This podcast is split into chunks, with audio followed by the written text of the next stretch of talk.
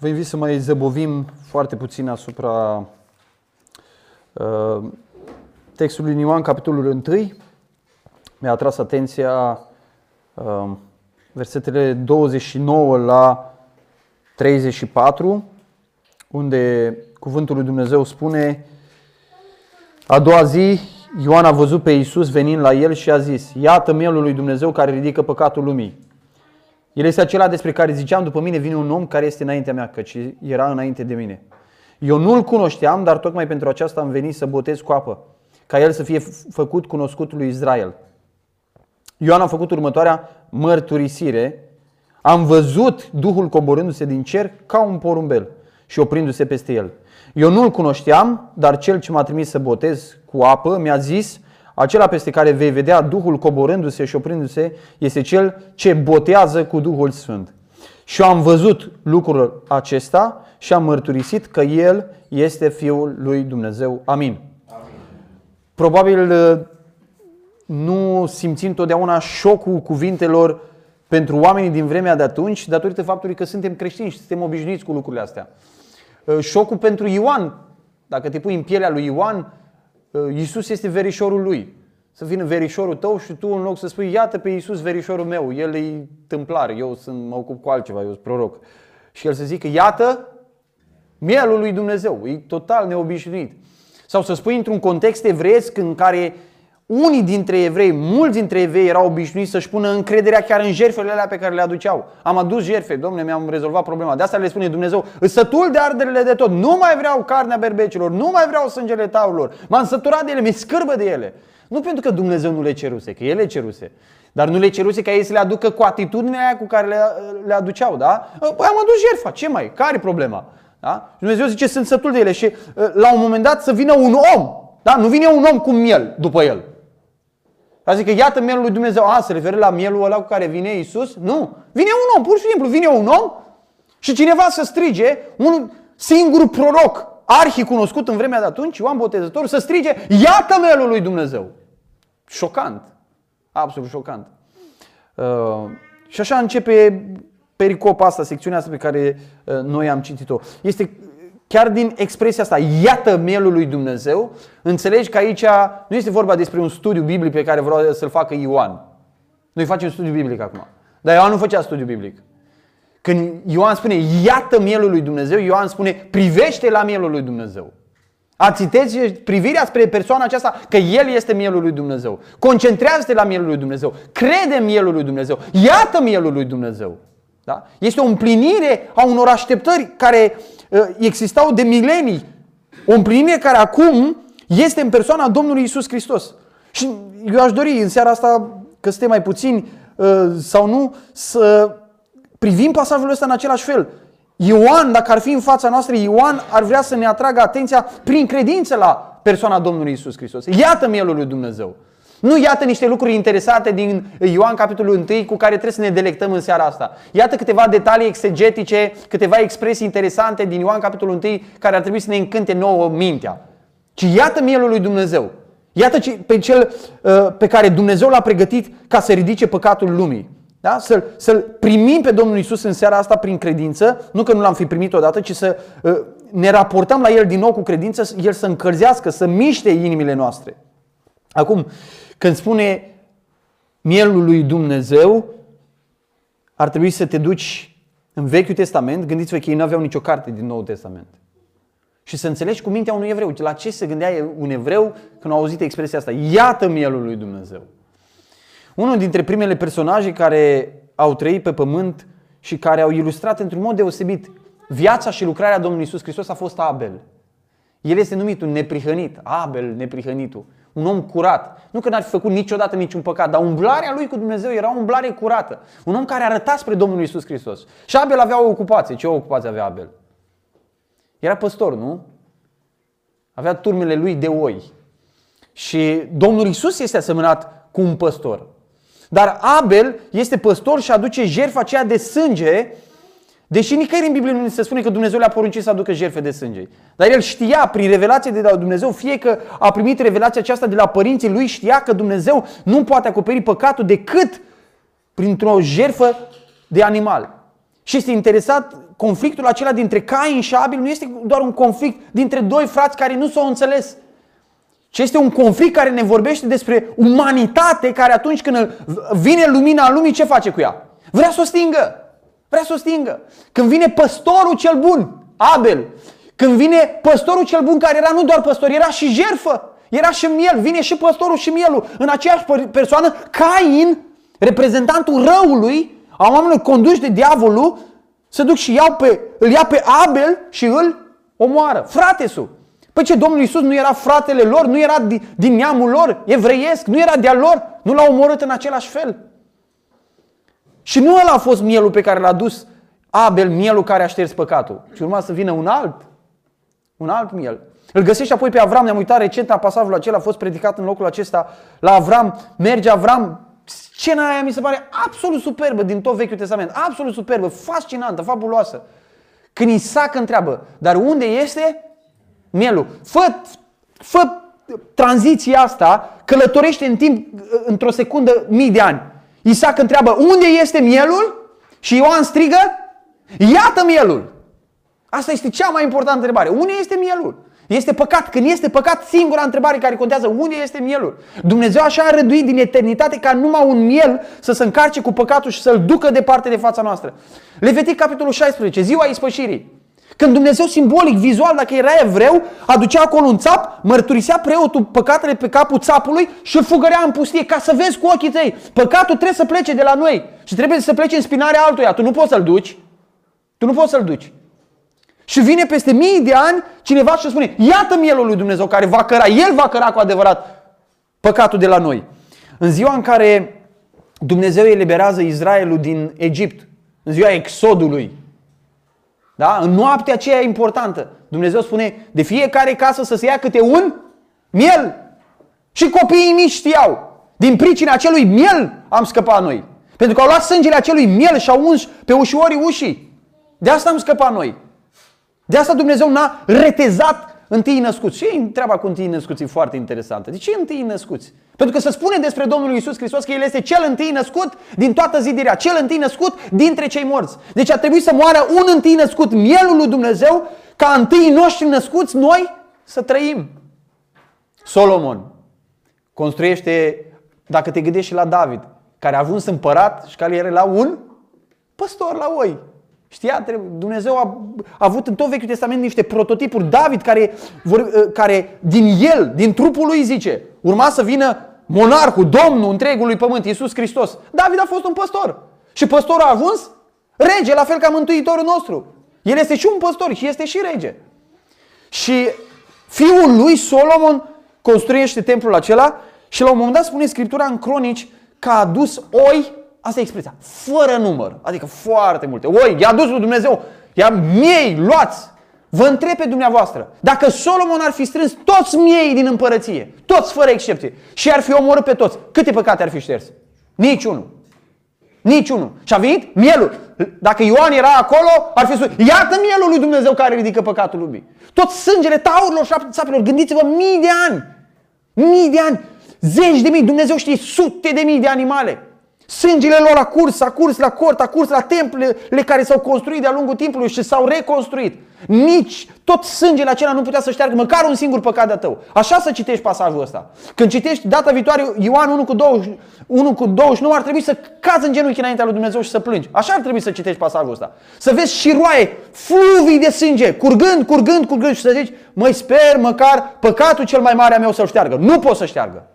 Iată mielul lui Dumnezeu care ridică păcatul lumii.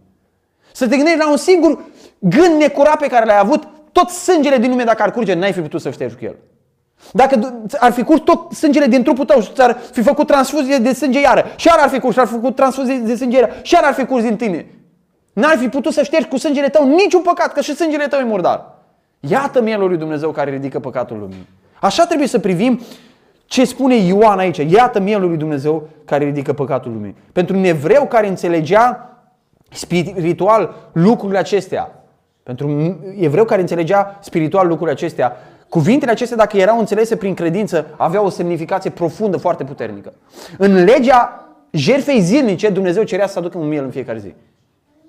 Un miel în fiecare zi. Și a venit, iată mielul lui Dumnezeu care ridică păcatul lumii și s-au încetat cu toți miei aceea. Că El era mielul care a venit să aducă jertfa care l-a împăcat pe Dumnezeu, l-a reconciliat pe Dumnezeu, l-a liniștit pe Dumnezeu și este simbolizată în toți miei aceia. Foarte interesant aici. Evrei știți că erau foarte sectari. Pentru ei neamurile erau niște câini, niște porci, niște animale necurate.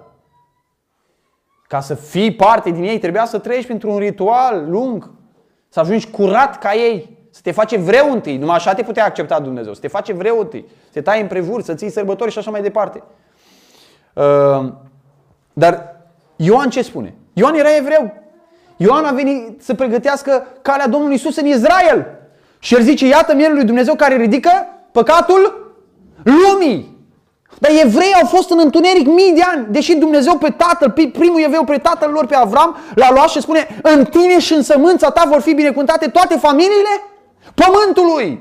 Toate familiile pământului. Uitați-vă la noi, suntem la șasa.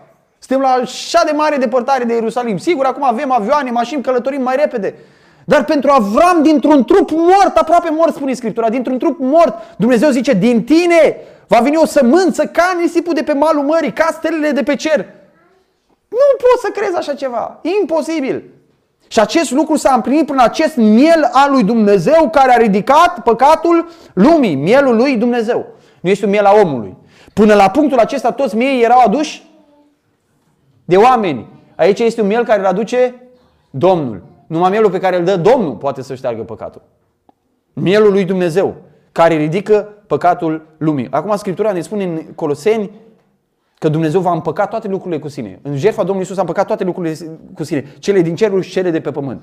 Noi credem și Scriptura ne arată că într-o zi universul acesta va fi refăcut, restaurat de Dumnezeu și păcatul va fi expulzat în totalitate din lumea aceasta. Și universul acesta refăcut de Dumnezeu va arăta așa cum, eh, cum dorește Dumnezeu, după cum este inima lui Dumnezeu, după cum vrea Dumnezeu să arate. Iar mielul lui Dumnezeu ridică păcatul lumii. Dar până să mă aștept să ridice păcatul lumii, trebuie să fiu sigur că mi-a ridicat păcatul meu. Nu? Pot să mă gândesc la ziua aceea glorioasă în care Dumnezeu, Dumnezeu știe cum cu puterea Lui cea mare va restaura tot universul ăsta și zic, va fi o, o zi în care toate lucrurile vor fi perfecte, va fi iară din nou, fără păcat, fără nelegiuire, fără nimic de felul acesta. Dar tu dar păcatul din inima ta, din viața ta, din mintea ta, din care îți macină poate trupul, eu trebuie să apropii adevărul acesta prin credință întâi de inima mea. Iată lui, mie lui Dumnezeu care ridică întâi păcatul meu. Să ridice pe a meu și ridică și pe a tău și ridică la mii și zeci de mii și sute de mii și milioane și zeci de milioane de oameni. Mie lui Dumnezeu care ridică păcatul lumii. De la Israel, Ioan are această revelație de la Dumnezeu că de la Israel, dacă mie erau pentru ei, acum mielul acesta va ridica păcatul lumii. Dar cum poate El să ridice păcatul lumii? Versetul 30 spune, El este acela despre care ziceam, după mine vine un om, că era verișorul lui care s-a născut câteva luni după el. După mine vine un, aici azi mi-a sărit în ochi, poate pentru prima dată, după mine vine un om. Deci mielul lui Dumnezeu este un miel care îi om. Și este un miel care este mielul lui Dumnezeu. Foarte clar. Ioan a înțeles în puține cuvinte, n-a intrat el în taina adâncă a întrupării, că nimeni nu poate înțelege. Dar a înțeles că cel care stătea în fața lui este un miel, că e al lui Dumnezeu și că el e și om în același timp, că era om. Că era om. Eu sunt sigur, dragii mei, că străbunii noștri și strămoșii noștri în credință nu înțelegeau ei toate expresiile astea teologice, cum coexista într-o singură persoană și divinitatea și umanitatea. Nu știau ei cu limbajul ăsta simandicos să explice toate lucrurile. Dar credeau cuvântul lui Dumnezeu la fel cum l-a crezut și Ioan. Și Ioan nu și-a făcut problemă. Mă, dar ce o să înțeleagă ăștia când eu spun lucrul ăsta? Păi ori e mielul lui Dumnezeu, ori e un om. Îi amândouă. A, păi nu se poate așa ceva. Nu și-a făcut probleme. O proclamat cuvântul lui Dumnezeu.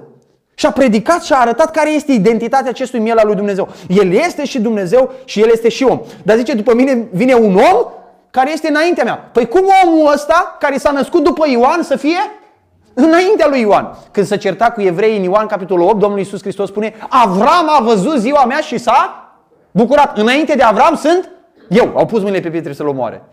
Omul acesta blasfemiază. Dar Evanghelia după Ioan așa începe, că el era din eternitate, era cu Dumnezeu de la început acolo. De asta spune, înainte de mine. Este un om care e înainte de mine. Pentru că el era Dumnezeu, nu era doar om.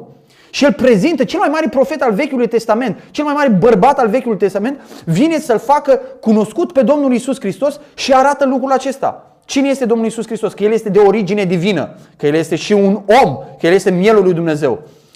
Lucrurile pot fi înțelese destul de simplu. Mielul lui Dumnezeu, care este și Dumnezeu și om, nu putea să aducă o jerfă de o valoare infinită dacă era Dumnezeu, decât dacă era Dumnezeu, că doar Dumnezeu poate să realizeze ceva de felul acesta, dar nu putea să fie doar Dumnezeu, trebuia să fie om, pentru că El a venit să facă o lucrare pentru oameni și trebuia să-i reprezinte pe oameni. Dumnezeu nu are cum să moară. Un om trebuie să moară. De aceea Dumnezeu a intrat în carne, s-a întrupat, s-a înomenit și a devenit în felul acesta mielul lui Dumnezeu. Dumnezeu a devenit mielul lui Dumnezeu. Dumnezeu a devenit mielul lui Dumnezeu. Că Domnul Isus a fost Dumnezeu, da? Acum nu facem confuzie între persoanele Sfinte Trei, nu spunem că Tatăl a devenit mielul lui Dumnezeu, nu spunem că Duhul Sfânt a devenit mielul lui Dumnezeu. Dar este adevărat că Dumnezeu a devenit mielul lui Dumnezeu prin Fiul lui. Și e interesant, s-a amintit puțin dimineața de chestiunea asta cu botezul. Eu nu-l cunoșteam. Ioan nu-l cunoștea pe Domnul Isus? Să fi ținut tăinuit de el că există Isus Hristos la 30 de ani? Eu nu cred. La ce se referă el că eu nu-l cunoșteam? Păi dacă dai puțin înapoi, în Ioan, uh, capitolul 1, mai dinainte, spune în versetul 26 același lucru. Drept răspuns, Ioan le-a zis, la trimis și fariseilor, cărturale și așa mai departe, eu botez cu apă, dar în mijlocul vostru stă unul pe care voi nu-l cunoașteți. Nu-l cunoștea un alt sens, nu că nu cunoștea individul Iisus Hristos, persoana Iisus Hristos ca om. Ioan îl știa în felul ăsta, dar nu știa, nu avusese încă revelația a cine este Domnul Isus Hristos cu adevărat, că El este mielul lui Dumnezeu. Deci Ioan proclama un mesaj de care el însuși era uimit. De care el însuși era uimit, pentru că el știa că Isus este verișorul lui. Da? Eu nu-l cunoșteam, dar tocmai pentru aceasta am venit să botez cu apă. Deci care a fost rolul botezului cu apa lui Ioan? Ca să-l fac cunoscut lui Israel. Deci Ioan înțelege că acesta este mielul lui Dumnezeu care ridică păcatul lumii dar misiunea lui este ca să înceapă de aici, din Israel. A venit întâi la ai săi. Întâi, zice Evanghelia, care este puterea lui Dumnezeu pentru mântuirea oricui care crede. Întâi a iudeului și după aceea a grecului, a celor dintre neamuri. Deci lucrurile au început, planul lui Dumnezeu a pornit de aici dintr-un punct și s-a răspândit după aceea pe întreg pământul. A început de aici. Dar e interesant botezul. Botezul este un simbol. Botezul este un simbol al morții și al învierii. El vorbește despre mielul lui Dumnezeu care este Dumnezeu și om, despre acest miel al lui Dumnezeu care este din eternitate înainte de Ioan și despre acest miel al lui Dumnezeu care a venit să fie cunoscut prin botez. Botezul este un, un simbol al morții și al învierii. Ioan vorbește despre acest miel al lui Dumnezeu care urma să moară și să învieze. Asta este semnificația botezului. Foarte mulți oameni se rătăcesc în o grămadă de explicații și de tertipuri, de tot felul de lucruri foarte complicate, prea complicate. Simplu. Ioan a venit să boteze, să-l facă cunoscut pe Iisus lui Israel. Pentru niciun alt motiv. Iar modul în care venea la botez, știți că Ioan când a văzut farisei venind la botez, care știa că nici de necredincioși, nici de necredincioși care vreau să dea și ei în rând cu poporul care îl asculta pe Ioan, Ioan le spune, pui de năpâși, cine va învăța să fugiți de mânia viitoare? Pentru că ei nu veneau la botez cu credință, nu veneau la botez cu pocăință, nu veneau la botez mărturisindu-și păcate. Cu alte cuvinte, eu când vin la Domnul Isus Hristos și la jertfa Lui, care este simbolizată în botez, eu trebuie să vin cu credință, cu pocăință, spășit, căindu-mă de ceea ce am făcut, mărturisind ceea ce am făcut. Deci, El prezintă pe mielul lui Dumnezeu, care acum ridică, zice, păcatul lumii, prezintă că El este un miel etern, vine și arată prin botez lucrarea Domnului Isus Hristos. Îl face cunoscut pe Domnul Isus Hristos lui Israel, a, și apropo, asta ar fi o aplicație grozavă pentru noi. Ce ar fi dacă la toate botezurile care se fac astăzi, cel care ar fi în evidență ar fi? Cine?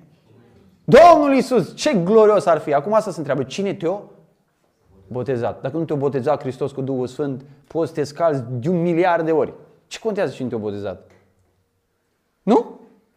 Ce contează? Asta, asta ne spune Ioan. Eu am venit să botez ca el să fie cunoscut lui Israel. Și noi am ajuns să-l numim pe Ioan cum? Ioan? Botezătorul. Dar Ioan de ce a venit? Ca să-i dăm noi o porecă că el este Ioan botezătorul, el a venit ca să ne spună despre Isus botezătorul. Vedeți ce sucită este mintea omului? Ioan zice, eu vreau să vă uitați la el. Eu am venit să vă botez ca să vă pregătesc pentru Isus. Și noi spunem, Ioan, botezătorul. El n-a vrut niciodată să-i spunem Ioan botezătorul. El a vrut să ne ducă ochii spre Domnul Isus Hristos. Și este secțiunea aceasta la 32 la 34 foarte interesantă. Pe rând, Ioan ne vorbește de câte o persoană a Sfintei Trăimi. Versetul 32. Am văzut Duhul coborându-se din cer ca un porumbel și oprindu-se peste el. Duhul Sfânt. Versetul 33. Eu nu-l cunoșteam, dar cel ce m-a trimis să botez cu apă mi-a zis Tatăl. Și versetul 34. Și eu am văzut lucrul acesta și am tras concluzia și am mărturisit că El este Fiul lui Dumnezeu. Ioan, botezătorul, cum îl numim noi, a venit să ne reveleze modul în care ar trebui să-L înțelegem pe Dumnezeu Trinitar. Da? L-avem pe Duhul, pe Dumnezeu și pe Domnul Isus Hristos. Pe toți, toate cele trei persoane ale Sfintei Trei manifestate în acest eveniment. Acum, ce se întâmplă? Vine mielul lui Dumnezeu. Când vine mielul lui Dumnezeu, Ioan, care este proroc, face o declarație din partea lui Dumnezeu că el este mielul lui Dumnezeu, îl recunoaște ca miel al lui Dumnezeu.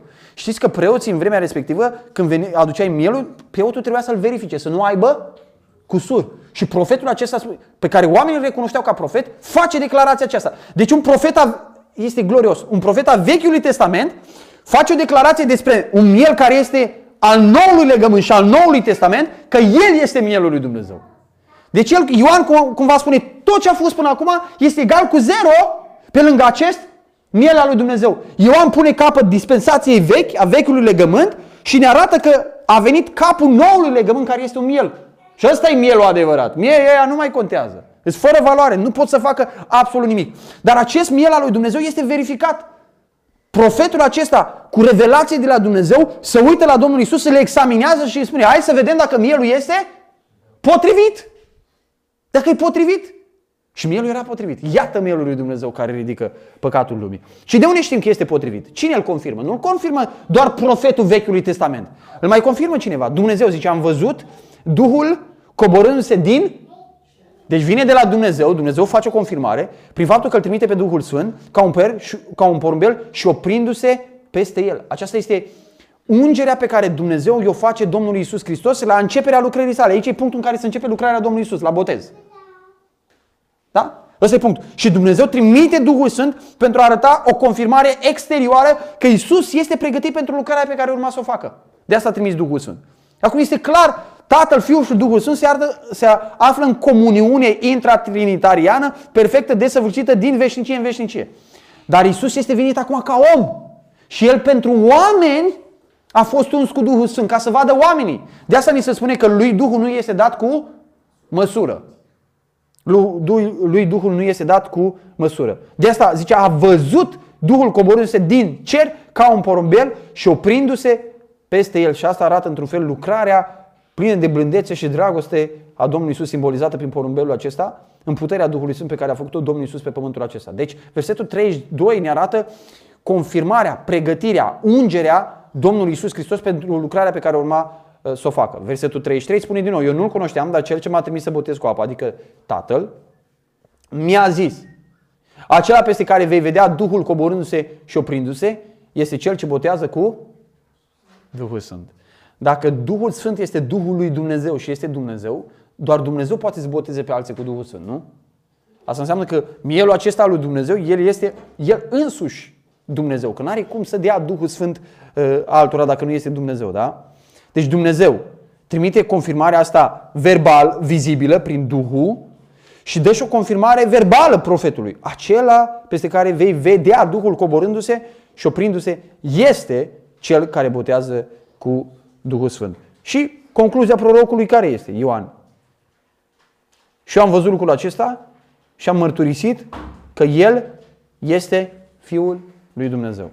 Deci mielul lui Dumnezeu este Dumnezeu, zice, este un om, este unul care vine din eternitate, este înainte de mine, mai înainte a spus că nici nu sunt vrednic să-i dezleg cureaua încălțămintelor, da? El a venit să înceapă lucrarea din Israel, dar vrea să o ducă în toată lumea.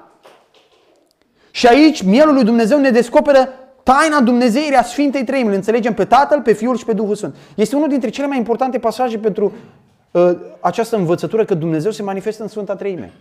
Că unele persoane zic, da, Biblia vorbește despre Tatăl, despre Fiul și despre Duhul Sfânt. Dar odată Dumnezeu ni se arată ca Tată, Dumnezeu după aia ni se arată ca Fiu, Dumnezeu ni se arată odată ca Duhul Sfânt. Problema este că la botezul lui îl avea pe Fiul în apă, Duhul care coboară în chip de porumbel deasupra lui, iar Fiul era în apă. Deci e clar că sunt două entități distincte aici, da? Și un glas care s-a auzit din cer spunând, acesta este Fiul. Păi, n-are cum Domnul Isus să fi coborât peste sine prin Duhul Sfânt și El să fi spus despre sine că este Fiul, păi dacă El e Fiul, cum să spună despre sine acesta este Fiul meu? E un nonsens. E clar că sunt trei persoane distincte, dar care împreună sunt Dumnezeu. Cum înțelegem noi pe Dumnezeu? Dumnezeu este un singur Dumnezeu adevărat, care nouă ni s-a arătat, ni s-a descoperit în trei persoane distincte, da? care sunt în comuniune perfectă, desăvârșită din veșnicie în veșnicie. Acum, aplicația pentru noi în încheiere este aceasta. Mielul lui Dumnezeu face pentru noi două lucruri. Ni se spune că face două lucruri pentru noi în textul acesta. Noi nu mai suntem din Israel, suntem de undeva, din lume. Și El a murit, El care a fost Fiul lui Dumnezeu, care a fost mielul lui Dumnezeu, El a murit ca să ridice, vreau să spui pentru tine asta, să te gândești pentru tine la lucrul acesta. A murit pentru păcatul meu, ca să ridice păcatul meu. Și El a ridicat odată la calvar păcatul meu și mi-a dat o iertare desăvârșită, 100% de toate păcatele mele. Dar uitați-vă la noi că mai avem atâtea tinichele care le trăim după noi și care câteodată fac așa de multă gălăgie că deranjează și pe alții. Și El, prin Duhul Sfânt, ridică păcatele alea din viața noastră în mod progresiv, eliberându-ne de ele. Deci primul lucru pe care ne-l spune aici este că mielul lui Dumnezeu ridică păcatul lumii. Dar ne mai spune ceva. Că mielul lui Dumnezeu, căruia i s-a dat Duhul Sfânt fără măsură, peste care Duhul Sfânt a coborât și zice și s-a oprit peste el. Profeții din Vechiul Testament, și știți foarte multe personaje din Vechiul Testament, Duhul Sfânt venea peste el și după aceea pleca. Dar a venit un om perfect, desăvârșit, peste care Duhul Sfânt a coborât și s-a odihnit, a rămas peste el. Și Domnul spune la un moment dat, Duhul Domnului este peste mine, casă, casă, casă, casă. N-a mai plecat de peste el. Da? Vorbim despre Domnul Isus Hristos ca om. Deci Domnul Isus a venit să facă două lucruri. Să ridice păcatul, să ne ierte de păcat, să ne elibereze de păcat și să ne dea Duhul Sfânt, să ne boteze cu Duhul Sfânt. S-a spus așa de clar dimineața aici. Este una dintre cele mai mari rătăciri din creștinism. Este aceasta. Că pentru a primi Duhul Sfânt trebuie să faci nu știu ce lucruri. Să fii la o stăruință, să strici, să repeți. Nu vrem să vorbim împotriva acestor frați, nici să spunem că noi suntem mai buni decât ei sau suntem mai pocăiți decât ei. Unii dintre ei sunt mai pocăiți decât noi, mai serioși decât noi, fac mai multe evangelizare decât noi. Domnul să-i binecuvânteze. Dar nu este adevărat că pentru a primi Duhul Sfânt trebuie să treci printr-un fel de călătorie, pelerinaj din ăsta religios, prin care dacă ai trecut cu succes, la urmă îți dă Duhul Sfânt. Duhul Sfânt ne-l dă în mielul lui Dumnezeu care ridică păcatul lumii. Când El a venit în viața ta și a ridicat păcatul tău, El nu lasă casa goală. Da sau nu? El nu lasă casa sufletului tău goală, ci El vrea să o umple de Duhul Sfânt. Și dacă datorită păcatului și obiceiurilor proaste și alte lucruri prin care trecem în viața aceasta, puterea să scurge din noi, și ajungem uscați, și ajungem șubrezi, și ajungem căzuți.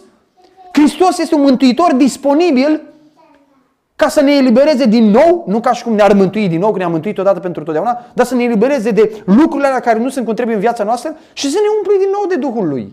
El este acela care botează cu Duhul Sfânt. El eliberează omul de păcat, ridică păcatul și îi dă Duhul Sfânt. Îi dă Duhul Sfânt. Mielul lui Dumnezeu, secretul ăsta este, mielul lui Dumnezeu. Mielul lui Dumnezeu. Mielul lui Dumnezeu a venit în Israel și din Israel a început o lucrare care s-a dus până la marginile pământului prin Evanghelia. Mielul lui Dumnezeu este Dumnezeu din Dumnezeu adevărat. El ni l-a descoperit pe Dumnezeu așa cum este El prezentat aici foarte clar în Tatăl, Fiul și Duhul Sfânt. Mielul lui Dumnezeu a venit să ridice păcatul nostru și să ne dea Duhul Sfânt. El este disponibil pentru noi ca să facă lucrul acesta.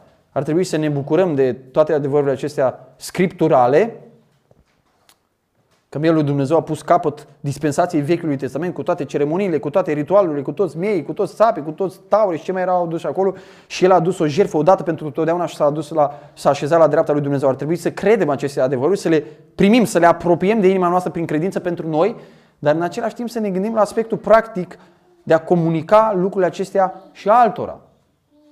Și altora. Dumnezeu nu ne are în vedere doar pe noi. Dacă ar fi un lucru pe care uh, eu mi l-aș lua, cel puțin din prima propoziție pe care o spune Ioan, ar fi asta. Că am impresia, este sentimentul meu, de asta spun că este o impresie, nu este o convingere a mea, este o impresie. Că uneori ne purtăm ca evrei. Suntem noi mântuiți, noi, familiile noastre, ne știm în siguranță aici, ne-am făcut casa asta de rugăciune frumoasă, slavă Domnului, așteptăm pe Domnul Isus. Bun, dar ce facem până vine El? Că Dumnezeu ne-a pus în locul acesta și ne-a dat atâtea legături și atâtea conexii de tot felul cu tot felul de oameni ca să ne folosim de legăturile astea, de canalele astea pentru a le spune despre acest miel al lui Dumnezeu care ridică păcatul lumii. Trebuie anunțați oamenii. Într-o zi toată lumea aceasta, tot universul acesta va fi curățit de plin, total, 100% de păcat. Toate lucrurile vor fi împăcate într-un mod perfect. Dar bine ar fi să fii și tu parte din ea care a fost eliberați de păcat. Nu din aceea izolați cu păcatul deasupra ta, izolați de parte de fața lui Dumnezeu. Asta se va întâmpla, este o realitate. Ioan a spus că mielul lui Dumnezeu care ridică, cred că folosește în prezent continuu aici, care ridică păcatul lumii. El este angajat în lucrarea aceasta de a ridica păcatul lumii. Dar acum face lucrul ăsta prin Evanghelie. Face prin Evanghelie. Când ne duce și vestim Evanghelia, Hristos vrea să ridice și păcatul tău dacă crezi în El și te pocăiești și te întorci la El. Într-o zi va face lucrul ăsta fără să întrebe pe nimeni nimic. Da? Va curăți universul, va reface, va recrea toate lucrurile și va domni. Da? Va domni într-un mod desăvârșit, absolut impecabil. Nu va mai exista nimic care să ne tulbure, să ne supere. Să primim mesajul ăsta pentru noi, să fim încredințați de el, să-l înțelegem, să-l studiem, să-l credem, să ne bucurăm de el uh, și în același timp să-l dăm mai departe, că trebuie să-l dăm mai departe. Nu suntem la voia întâmplării aici. Amin. Amin.